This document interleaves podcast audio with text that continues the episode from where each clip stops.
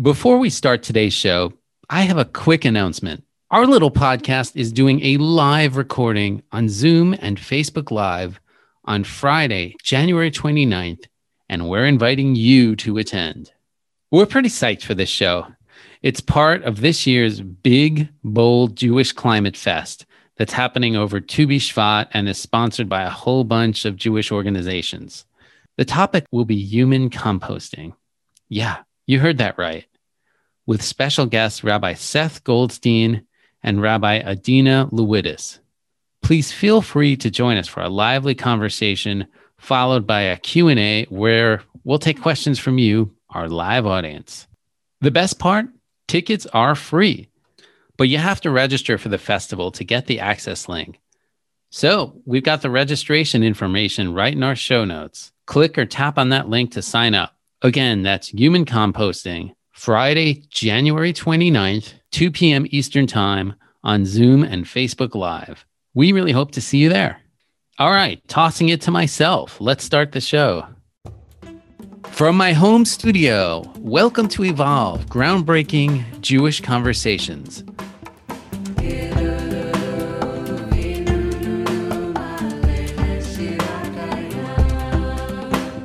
I would love to reach a point where it is totally incoherent to be a politically conscious Jew who cares about Torah at all, who isn't in favor of reparations, because it's the core political principle of our own religious identity.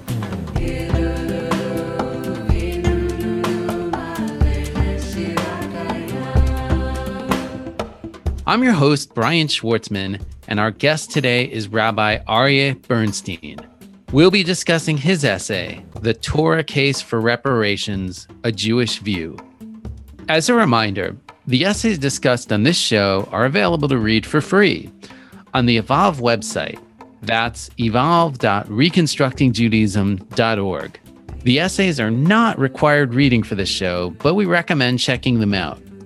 So, for those of you who might be brand new to the podcast, what is Evolve? What is this website we're talking about? Well, Evolve is an initiative of Reconstructing Judaism that's the basis for our podcast. It promotes the ongoing evolution of the Jewish community by launching collective, communal conversations about the urgent issues of our day. It brings together people to listen to one another's point of view and to interact respectfully. In this way, we hope to enhance the ongoing evolution of Jewish civilization. I know what you're thinking. That all sounds great, but what is it exactly? What are we talking about? So first and foremost, Evolve is a website, evolve.reconstructingjudaism.org, devoted to in-depth, thoughtful pieces. Right now, you can find entries under 14 different topics, everything from anti-Semitism to race to climate justice, and so much more.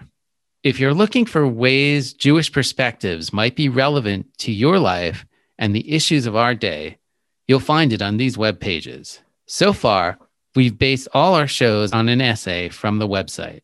And there's more. There's Evolve Web Conversations. There were 10 last year and more on the way this year. There's also the Adult Education Program. We'll provide more information on our show notes, on our website, but these are resources, curricula for having real conversations either in person or online. Evolve is about meaningful conversations about the Jewish present and future, and these real-world interactions truly exemplify the mission. On today's show, I'm excited to welcome Rabbi Aryeh Bernstein. In his Evolve essay, The Torah Case for Reparations, A Jewish View, he explains how reparations play an essential role in the Passover story. He connects the reparations described in the Exodus to the idea of monetary compensation for African Americans or descendants of American slavery. This idea has come up several times on past episodes, most explicitly on episode 4, Slavery and Its Atonement, the Jewish obligation to confront slavery's legacy, with Rabbi Tobit Spitzer. We're returning to the topic because we think it's important to consider, and because Rabbi Bernstein makes an argument we haven't heard before, one that asserts the idea of reparations is central to the Jewish story.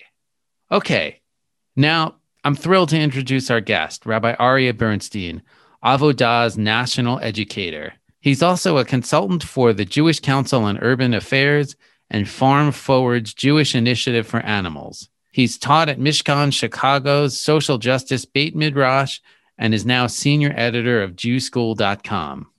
In addition to speaking out on reparations, his 2018 Eli talk, The Rod and the Whip, Accountability for Law Enforcement, has generated conversation on police reform. All right, Rabbi Aryeh Bernstein, welcome to the show. It's fantastic to have you here. It's fantastic to be here. Thanks so much for inviting me. Oh, my pleasure. I'm really excited about this topic, interested to delve into it. I just kind of want to start at the heart. So there's been a lot of discussion, certainly over the past 5 or 6 years, about the idea of reparations. There've been a lot of different Jewish arguments around this, and you've kind of stepped in and said, "Whoa, it's even more central to the Jewish story than you think. It's right there in the Torah. It's right there in the Exodus." So, can you explain, why reparations are central to the Exodus Passover story?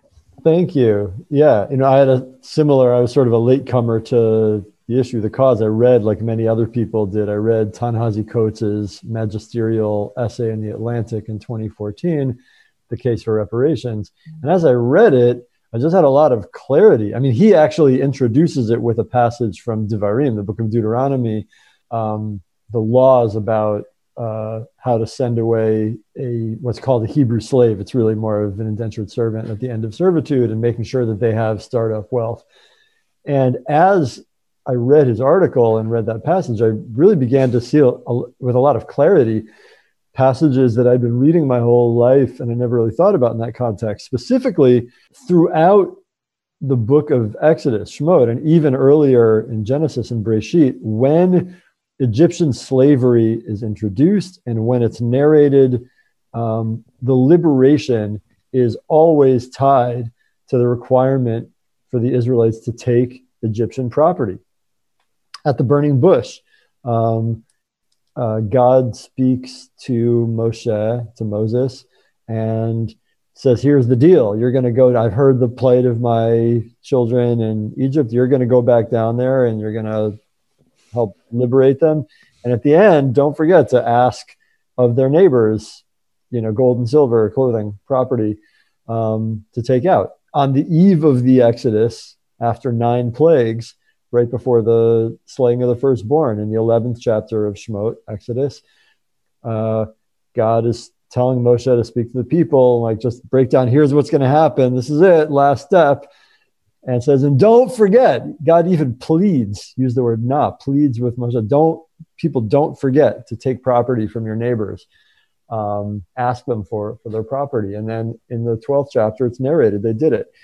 And this is understood in the rabbinic tradition, most pointedly in a passage in the Talmud, Tractate Sanhedrin, as reparations. It's sloppy reparations, but the validity of taking and the importance of taking Egyptian property was because they owed the Israelites money for hundreds of years of labor. Sloppy because it's not a carefully worked out formula or a truth and reconciliation. Right, tradition. Exactly, right. But it doesn't seem like Pharaoh was really going to convene, like a reparations committee with the parliamentary inquiry commission. And so the message seems to be from the Torah and from the rabbinic tradition, reparations are so central, so core, an element of liberation, that even if you have to use somewhat pressuring or underhanded or sloppy, imperfect methods to do it, you have to do it. God even pleads with the Israelites, don't forget to do this. I know you, as if to say, some of the commentaries go this direction. I know you. I know that you're just going to be like, I don't want to bother. Let's just go free. No, you have to, for liberation to be real, there has to be, first of all, the financial terms to be able to remain free. And also there has to be, I think, the achievement of awareness of the justice of one's liberty that is achieved through reparations as well. So you mentioned the Talmud, and I think your piece also talks about the, and tell me if I'm wrong, that there is at least one mention that maybe this is what led to the sin of the golden calf, or where the gold came from. So I guess yeah. I mean, so the Israelites had a lot of property coming out of Egypt, and you see history of that gold and other precious property in the life of the people. So one is that, if you're ever reading the story of the golden calf and you wonder where they get all this gold from, that's where they got the gold from. And the Talmud in Tractate Brachot, really works that out. And the fascinating thing is, even though the Israelites remain throughout all history to be terribly, terribly blamed and excoriated for the sin of the golden calf, that's considered, one of the low points in Jewish history. The Talmud and the people who participated in it are blamed. Their death is justified, but God is attributed some of the responsibility. Sort of like, well, what do you expect them to do? Like, so there's an awareness that the property accrued from reparations sometimes leads to bad things. And yet nowhere in the tradition, including the places that deal explicitly with that, does anyone in the rabbinic tradition ever consider, wow, they did bad things with the property. I wonder if maybe they shouldn't have gotten it. And I think the message that comes out of that is that the problem isn't reparations. The problem's money, people, and the problem is people. People sometimes do bad things, but the justice of reparations is not based on the pure righteousness of the people. Coates writes about that explicitly, especially when he reprinted the essay in his book, We Were 8 Years in Power. He writes about that and some of the very bizarre opposition claims. And the other piece of that is that, if you want to point out the bad things they did, well, the Mishkan, the tabernacle, was also built with the property that they brought out from Egypt. And the Torah says in the 25th, I believe, chapter of Shemot, Exodus, God commands them to build a Mishkan, a tabernacle, v'shachanti b'tocham, so that I can dwell within them. As if to say the possibility of God dwelling in the Jewish people was enabled by reparations. What would have happened had the people, maybe we understand why God was pleading with them, don't forget this step. What does it mean theologically? This is a much more speculative question, but what does it mean theologically to say that God's ability to dwell among us depends on our full achievement of liberation through receiving reparations? So you're at heart a Jewish educator. Why do you think I've never heard this story or framed this way in Hebrew school or at the Passover Seder? And is that something you're trying to change? Yeah, I've been asking myself that question as well, because it's not high. I mean, it's right there. In fact, it's funny you mentioned the Passover Seder. We explicitly refer to this in one of the most popular poem songs, across the Jewish ethnic spectrum, the Dayenu poem, where we go through all these different component parts of the liberation and say each one of them would have been sufficient reason for us to celebrate tonight and sing the songs of Hallel, the freedom songs. Each one of them would have been enough. Dayenu, all the more so when all these things happened. One of the steps there is, had God brought us out from Egypt but not given us their money, v'lo natan lanu et mamonam, dayenu. And so this is a very popular song. People read it at their Haggadah. I subsequently realized, just in the last couple of years, starting to look through some American Haggadot, it seems like the American religious tradition was maybe uncomfortable with that story. There is a long tradition, even back to medieval commentaries, as I discuss in my article, of the episode of the Israelites asking the Egyptians for their stuff or borrowing their stuff, causing discomfort among some commentaries. Now, some of the medieval commentaries they sound a little over the top. As the young people would say, they sound extra in their assertion, their insistence that when the Israelites asked for Egyptian property, this was a full-fledged gift. It was all on the up and up. Everyone knew what was going on. There was no trickery. The reason they're nervous is because the word sha'al in Hebrew can mean ask, request. It can also mean to borrow. It's a normal word for to borrow. And the Torah says explicitly, vayinatzlu et Mitzrayim, which means like they emptied out Egypt or they shook down Egypt. It might mean they exploited Egypt. That's what it means in modern Hebrew. So there is that anxiety about it. And then they'll come to try to justify, like, well, we weren't going to get it as a, some of them, like Rabbeinu Hananel, will say like, well, it was justified. But sometimes they're playing both sides. And I think if I remember correctly, in my pre-2014 Jewish education, this was one of those places that a lot of polite bourgeois liberal Jews were uncomfortable with. Yeah, we're grateful for the liberation from Egypt, but why did we have to trick people on the way? Why do we have to like take all their stuff? My guess is that, you know, Jews earlier in American history, especially, were very nervous about being associated with money, being money grubbers. And I mean, you see how twisted internalized anti-Semitism can make people's thinking, that like, because we're worried about being depicted as money grubber financial exploiters, we're worried about, at the moment of being destitute slaves who have been exploited by the most powerful superpower in the world, and we're getting out, we're worried about repatriating some of what's owed to us in the first place. But the liberation is, from the very beginning, identified with liberation with reparations. It has always been central in our biblical rabbinic texts and in our liturgy in the Haggadah. When we talk about the liberation from Egypt, we're talking about liberation with reparations. It's been right there. Hi, if you're enjoying this interview, please hit the subscribe button and be among the first to know when a new episode appears. If you're a new listener, welcome. Check out our back catalog of lots of groundbreaking conversations. Do you want others to experience this kind of dialogue? Please take a moment to give us a 5-star rating or leave a glowing review. Positive ratings really help other people find out about the show. All right, now back to Rabbi Aryeh Bernstein. So you first set out, you wrote a much longer piece in Medium, which your Evolve essay is based. When you first set pen to paper or fingers to keyboard, what were you primarily hoping to accomplish?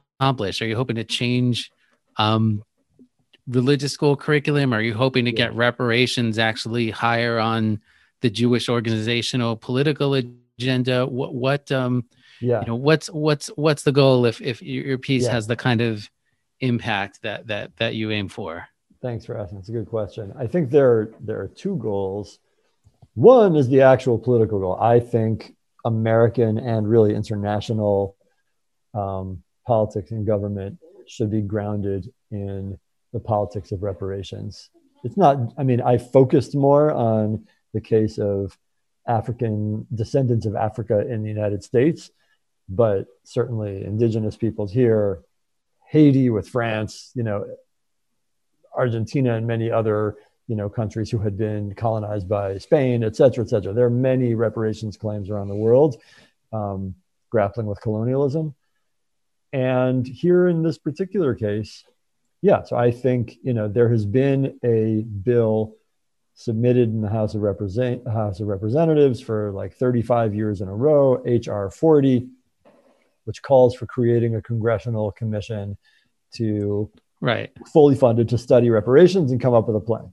So I think U.S. Congress should pass that into law. It's never even made it out of committee. It has gained strength since Coates' article. I think that should happen. In terms of the Jewish community, obviously the Jewish community is a small piece of the American population, but it's a piece that I'm in, and everybody's got to do their part and do their lane. So I think I would like to see it become a central part of Jewish organizational consensus politics. I would love to reach a point where anytime some Jewish group goes to meet with an elected official who's half blowing us off and not really preparing for the meeting or finding out what we care about, that, and they want to just be blowhards and show how good they are to the Jewish people and Jewish interests, they immediately go into a thing, oh, yeah, I support reparations. The same way they'll now go into like talking about how pro-Israel they are, regardless of what the interests were. You know, Jewish groups get this all the time. They're coming about some domestic question, and the politician comes and talks to them about how pro-Israel they are, like we didn't ask. I would love for that to be the case, that any governmental official assumes if the Jews are coming to me, it's about reparations I've got to prove, because everybody knows that that's the basic Jewish story. It is totally incoherent to be a politically conscious Jew who cares about Torah at all, whoever does a Passover Seder or a circumcision ritual or anything, who isn't in favor of reparations because it's the core political principle of our own religious identity. So I would love and where is it right now in terms of the Jewish agenda? Is it still considered not mainstream and in the organizational world? So I think there's a long way to go. I do see a lot of movement. I mean, even the fact, so in terms of like the Reconstructing Judaism movement, the fact that you're having this podcast on this topic and you wanted to excerpt from the article that this is a topic that's coming on. Moment magazine recently had they have this feature where like representatives of different streams of Jewish life. Ask the rabbi. Yeah. Right. So they had 9 different, whatever, rabbis, and reparations was a recent topic. The reform movement most boldly, as is often the case, the reform movement often kind of leads the way on progressive politics things on a muscular national scale. To their credit, the reform movement at their national URJ gathering last year, I guess. I don't remember the exact wording of it, but passed a resolution to center reparations in their movemental work. So I think that's important. Jewish renewal, I know that Rabbi Arthur Waskow has been talking about it. He also excerpted from my article recently something. So I think there is some movement. In the burgeoning Jewish left, there's actually a bunch of different pods and circles around the country within SEDECLAB and independent groups, and so who are forming reparations, learning groups, organizing groups, etc. So I think we have a long way to go, but I think that there is momentum that matches general national momentum of moving this from the fringe issue that it was considered as late as 2014 to something that is actually having some momentum and teeth, including with some municipal legislation in different places. I think there's a long way to go. And I'm also interested in Jewish spiritual liberation. You know, going back to your question a few minutes ago, Brian, about if this is so central, why didn't I ever hear about it in Hebrew school? It's just something I've thought about a lot too. What have we suppressed? What have we been unwilling to come to terms with in terms of our own formative story? What have we been afraid of? What's happening whenever the most obvious reading of something is unseen by an entire population?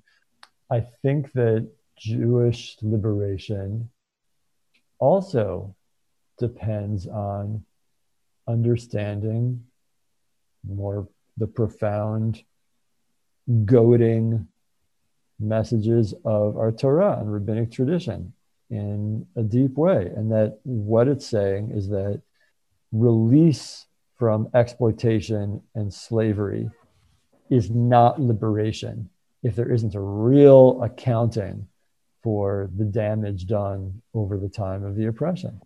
If Jews are going to make the argument in the secular sphere that reparations and this call for justice is rooted in our Torah, and you could argue American society has on some level been shaped by the Torah and the Ten Commandments, does it matter whether this whether the Exodus historically happened, or is it enough that this is sacred to Jews and to Christians, and it's shaped our tradition for thousands of years? Or does it matter whether this was a historical event in which there's scant archaeological evidence for? Yeah, that's a really good question. And I'm not sure I'm totally settled on it. My instinct is to say, no, it doesn't matter. And I think that might be disingenuous. I don't totally trust myself when I say that, because I think if I really believe that it definitely did happen historically, then I think that might actually give even more oomph. I don't want to settle that question, doesn't matter. What I will say is that even if it is not an historical record, and I don't primarily interact with the Torah as an historical document, and I think that a lot is lost by doing so, I think it's still extremely profound to say that what we are as a people, we have shaped our identity at telling a story about having experienced exploitation and oppression, and that the end of that exploitation and oppression is liberation through reparations. The Torah is insistent on interrupting the cycle of exploitation and oppression. The Torah is interested in basic equality being the law of the land. And so if you're from the perspective that the stories of the Torah are not historical, then it's really striking to me that the Torah creates a background story of brutal slavery and oppression and draws a through line from that to regular economics, regular market economics. Poverty is a travesty. The Torah doesn't allow poverty to happen. Human societies allow poverty to happen, and the Torah is outraged by that and interrupts it. And the Torah sees poverty as a systemic structural issue, as descendant from and connected to chattel slavery. That's what the story of reparations is really telling us about. That there are implications legally, halachically, beyond just reparations. You want to say that you think reparations for former slaves is radical? The Torah is saying that's the stepping off point. That's not radical, that's basic. What's more radical is that we even apply the values and the logic and the legal apparatus of reparations to cases where there wasn't slavery in the first place. There was economic exploitation. A very common response, and I'm no different, but I feel across the political spectrum when first hearing or thinking about reparations is to conceive of the practical reasons, challenges, why it might not work, ranging from just figuring out who it would be eligible for to how you would get enough money to make it meaningful to, I think now with our fractured political environment, how, underprivileged, poor whites might react. So why is it I think in your view, and also in Coates's view, not the right approach to start with problems, questions/objections, and to get to the process of examining reparations and what it could mean? Well, I obviously can't speak for Ta-Nehisi Coates, but I can recall things he's written, and I can speak for myself, building on that. Well, first of all, again, like when people jump to all the ways it couldn't work, maybe it can't work. That's why we should pass H.R. 40 into law and see. Like you and I, as average citizens who try to be informed but don't have a staff, budgeted by Congress to really do proper research and bring in economists who worked on this, we may be overwhelmed by seeing it as impossible. There's a lot that might seem impossible. Doing repairs on my apartment might seem overwhelming to me because I don't know anything about construction. But if I hired some people who actually know something about it, it might not seem overwhelming at all. Or it might. Sometimes you find out, yeah, you're going to have to start from scratch. It's not worthwhile. Let's pass H.R. 40 into law. And that's what's so amazing about Coates' thing. People short circuit when the upshot, like the halachic upshot, if you will, of Coates' article is pass H.R. 40, form a congressional committee. Let's see. Let's fund and budget fully researching this and what it could look like. Reparations have happened in different places in the world in different ways. Let's study different methods. Let's explore the questions from philosophical perspectives, from economic perspectives, governmental perspectives, etc. You talked about secular Torah. What's like the one-line principle you think that, you know, animating the idea of reparations is that like when you steal stuff, you have to give it back. That's it. Yeah, I mean, it's like that's the base. It's really like the notion that this is radical. This is only radical if you just assume that bullies taking weaker people's stuff is the law of the land. The Torah doesn't seem to assume that. I don't assume that. My kindergarten teachers didn't assume that. And I don't think that there's any reason why it should be different on the international scale, because since Europe stole a lot of stuff in the name of Christianity, therefore it's okay. Why do I feel committed to that? I'm not Christian. And Christianity stole a lot of stuff from me too. Like why we would have to like make exceptions to say bullying and theft is okay when it's, you know, France from Haiti or Spain from South America, et cetera, et cetera. It's completely ludicrous. I mean, colonialism is completely ludicrous. Imperialism is ludicrous from a moral perspective. And we're just supposed to like, but saying that somehow makes you anti-patriotic or anti-American, fine. Well, then anybody who says that, they're the ones then identifying America with theft. I didn't do that. By calling for reparations, we're saying America doesn't have to be about theft. You can actually say, oh, this was an error that can be repaired, or at least partially repaired. But anyway, but like all the people who are like, this isn't who we are, should be the people who are most eagerly pushing for reparations in the United States and internationally, everywhere. Okay, another short time out here. If you'd like to support these groundbreaking conversations of Evolve on the podcast, on the website, in our web conversations, or even the curricula we're producing, you can engage in citizen philanthropy and support us. Every gift matters. There's a donate link in our show notes. Thanks for listening, and thanks for your support. All right, now back to Rabbi Aryeh Bernstein.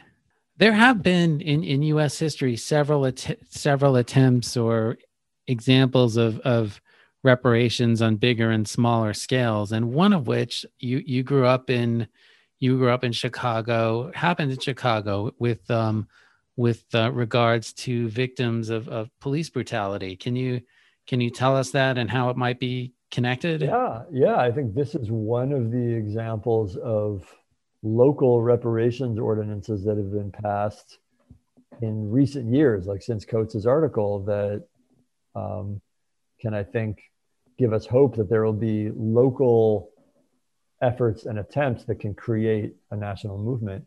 In Chicago, I mean, Chicago police around the country and around the world are always, almost by definition, corrupt. Well, forget about definition. By fact, have been corrupt, racist, and violent. Certainly here in the United States, where their origin is in slave patrols. And Chicago in particular has a very gruesome and brutal history of police brutality, especially against Black people, and especially against poor people.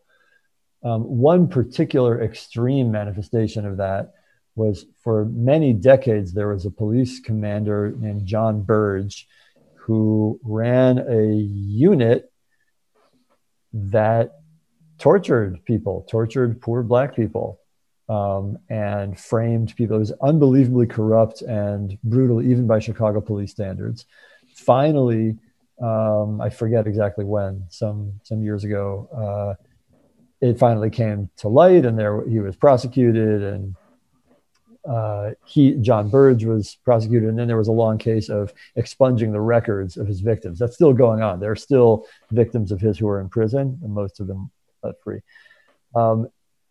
In, I think it was 2016, if I remember correctly, the Chicago City Council passed a reparations ordinance that included significant financial reparations to victims of John Burge's unit and their families. It also included requirements for there to be a public reckoning, that all Chicago public schools have to include units on the Burge torture episode in their curricula. I think in one elementary grade and one high school grade. Wow. And there had to be the creation of a public exhibit. The central branch of the Chicago Public Library, the Harold Washington Library downtown, has a long-term exhibit there where you see the pictures and you hear, and put on headphones and hear testimonies and interviews with victims of John Burge and learn about it. So there's both this kind of truth and reconciliation aspect and the financial payment aspect. I think that's a bare minimum. That's a starting point. And that there should be much more of this happening everywhere. I mean, and honestly, just to help on-ramp people into the concept of reparations, every time somebody is like injured on the job, or anytime somebody is victimized by police misconduct and the city or the state pays them a settlement, what do you think that is? That is reparations. So we actually have this in place in a lot of places. We've never taken it on for slavery. Originally, there was the plan for every released slave to receive 40 acres and a mule. And then the North just allowed the South to get rid of that. And the North laid over. I think President Johnson, squashed all that. Yeah, because he was an opponent of Lincoln, even though he was his vice president. So I wanted to close by asking, as we look to the start of the Biden administration, on your justice work, on your work on reparations, are you hopeful? What are you looking forward in the next year, 2 years? Well, I'm hopeful in the sense that harm reduction is really important. So you got like an explicitly white nationalist administration out of the White House, that's a huge deal. And I voted for Biden, obviously. I hope that's obvious.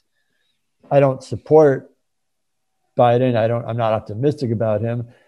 But Biden, for me, as being in the movement for human rights, for environmental and human dignity and justice, Biden is an enemy that we can actually confront.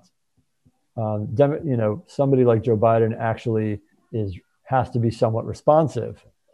He's dependent on us. The radical right thrives on our discontent. Biden's weakened by our discontent. So I'm optimistic that our movement can continue to operate. I fundamentally think that, I don't have any reason to expect that the policies of the Biden administration on their own would be that much different from the Obama or Clinton administrations. I mean, Joe Biden was Bill Clinton's main foot soldier in the Senate for the 1994 crime bill. So I'm not very optimistic about Biden. However, he's accountable to us. And also, he's not out to set up concentration camps for babies. And that's a big deal. So is there somewhere you draw optimism or hope from at this? The movement. Yeah, the movement. I think that a lot of liberals start their political analysis with elected officials and don't know about movements. And I think a smart political analysis starts with people's movements, understands what people's movements are doing, and finds elected officials who are accountable to them and learns how to flip them.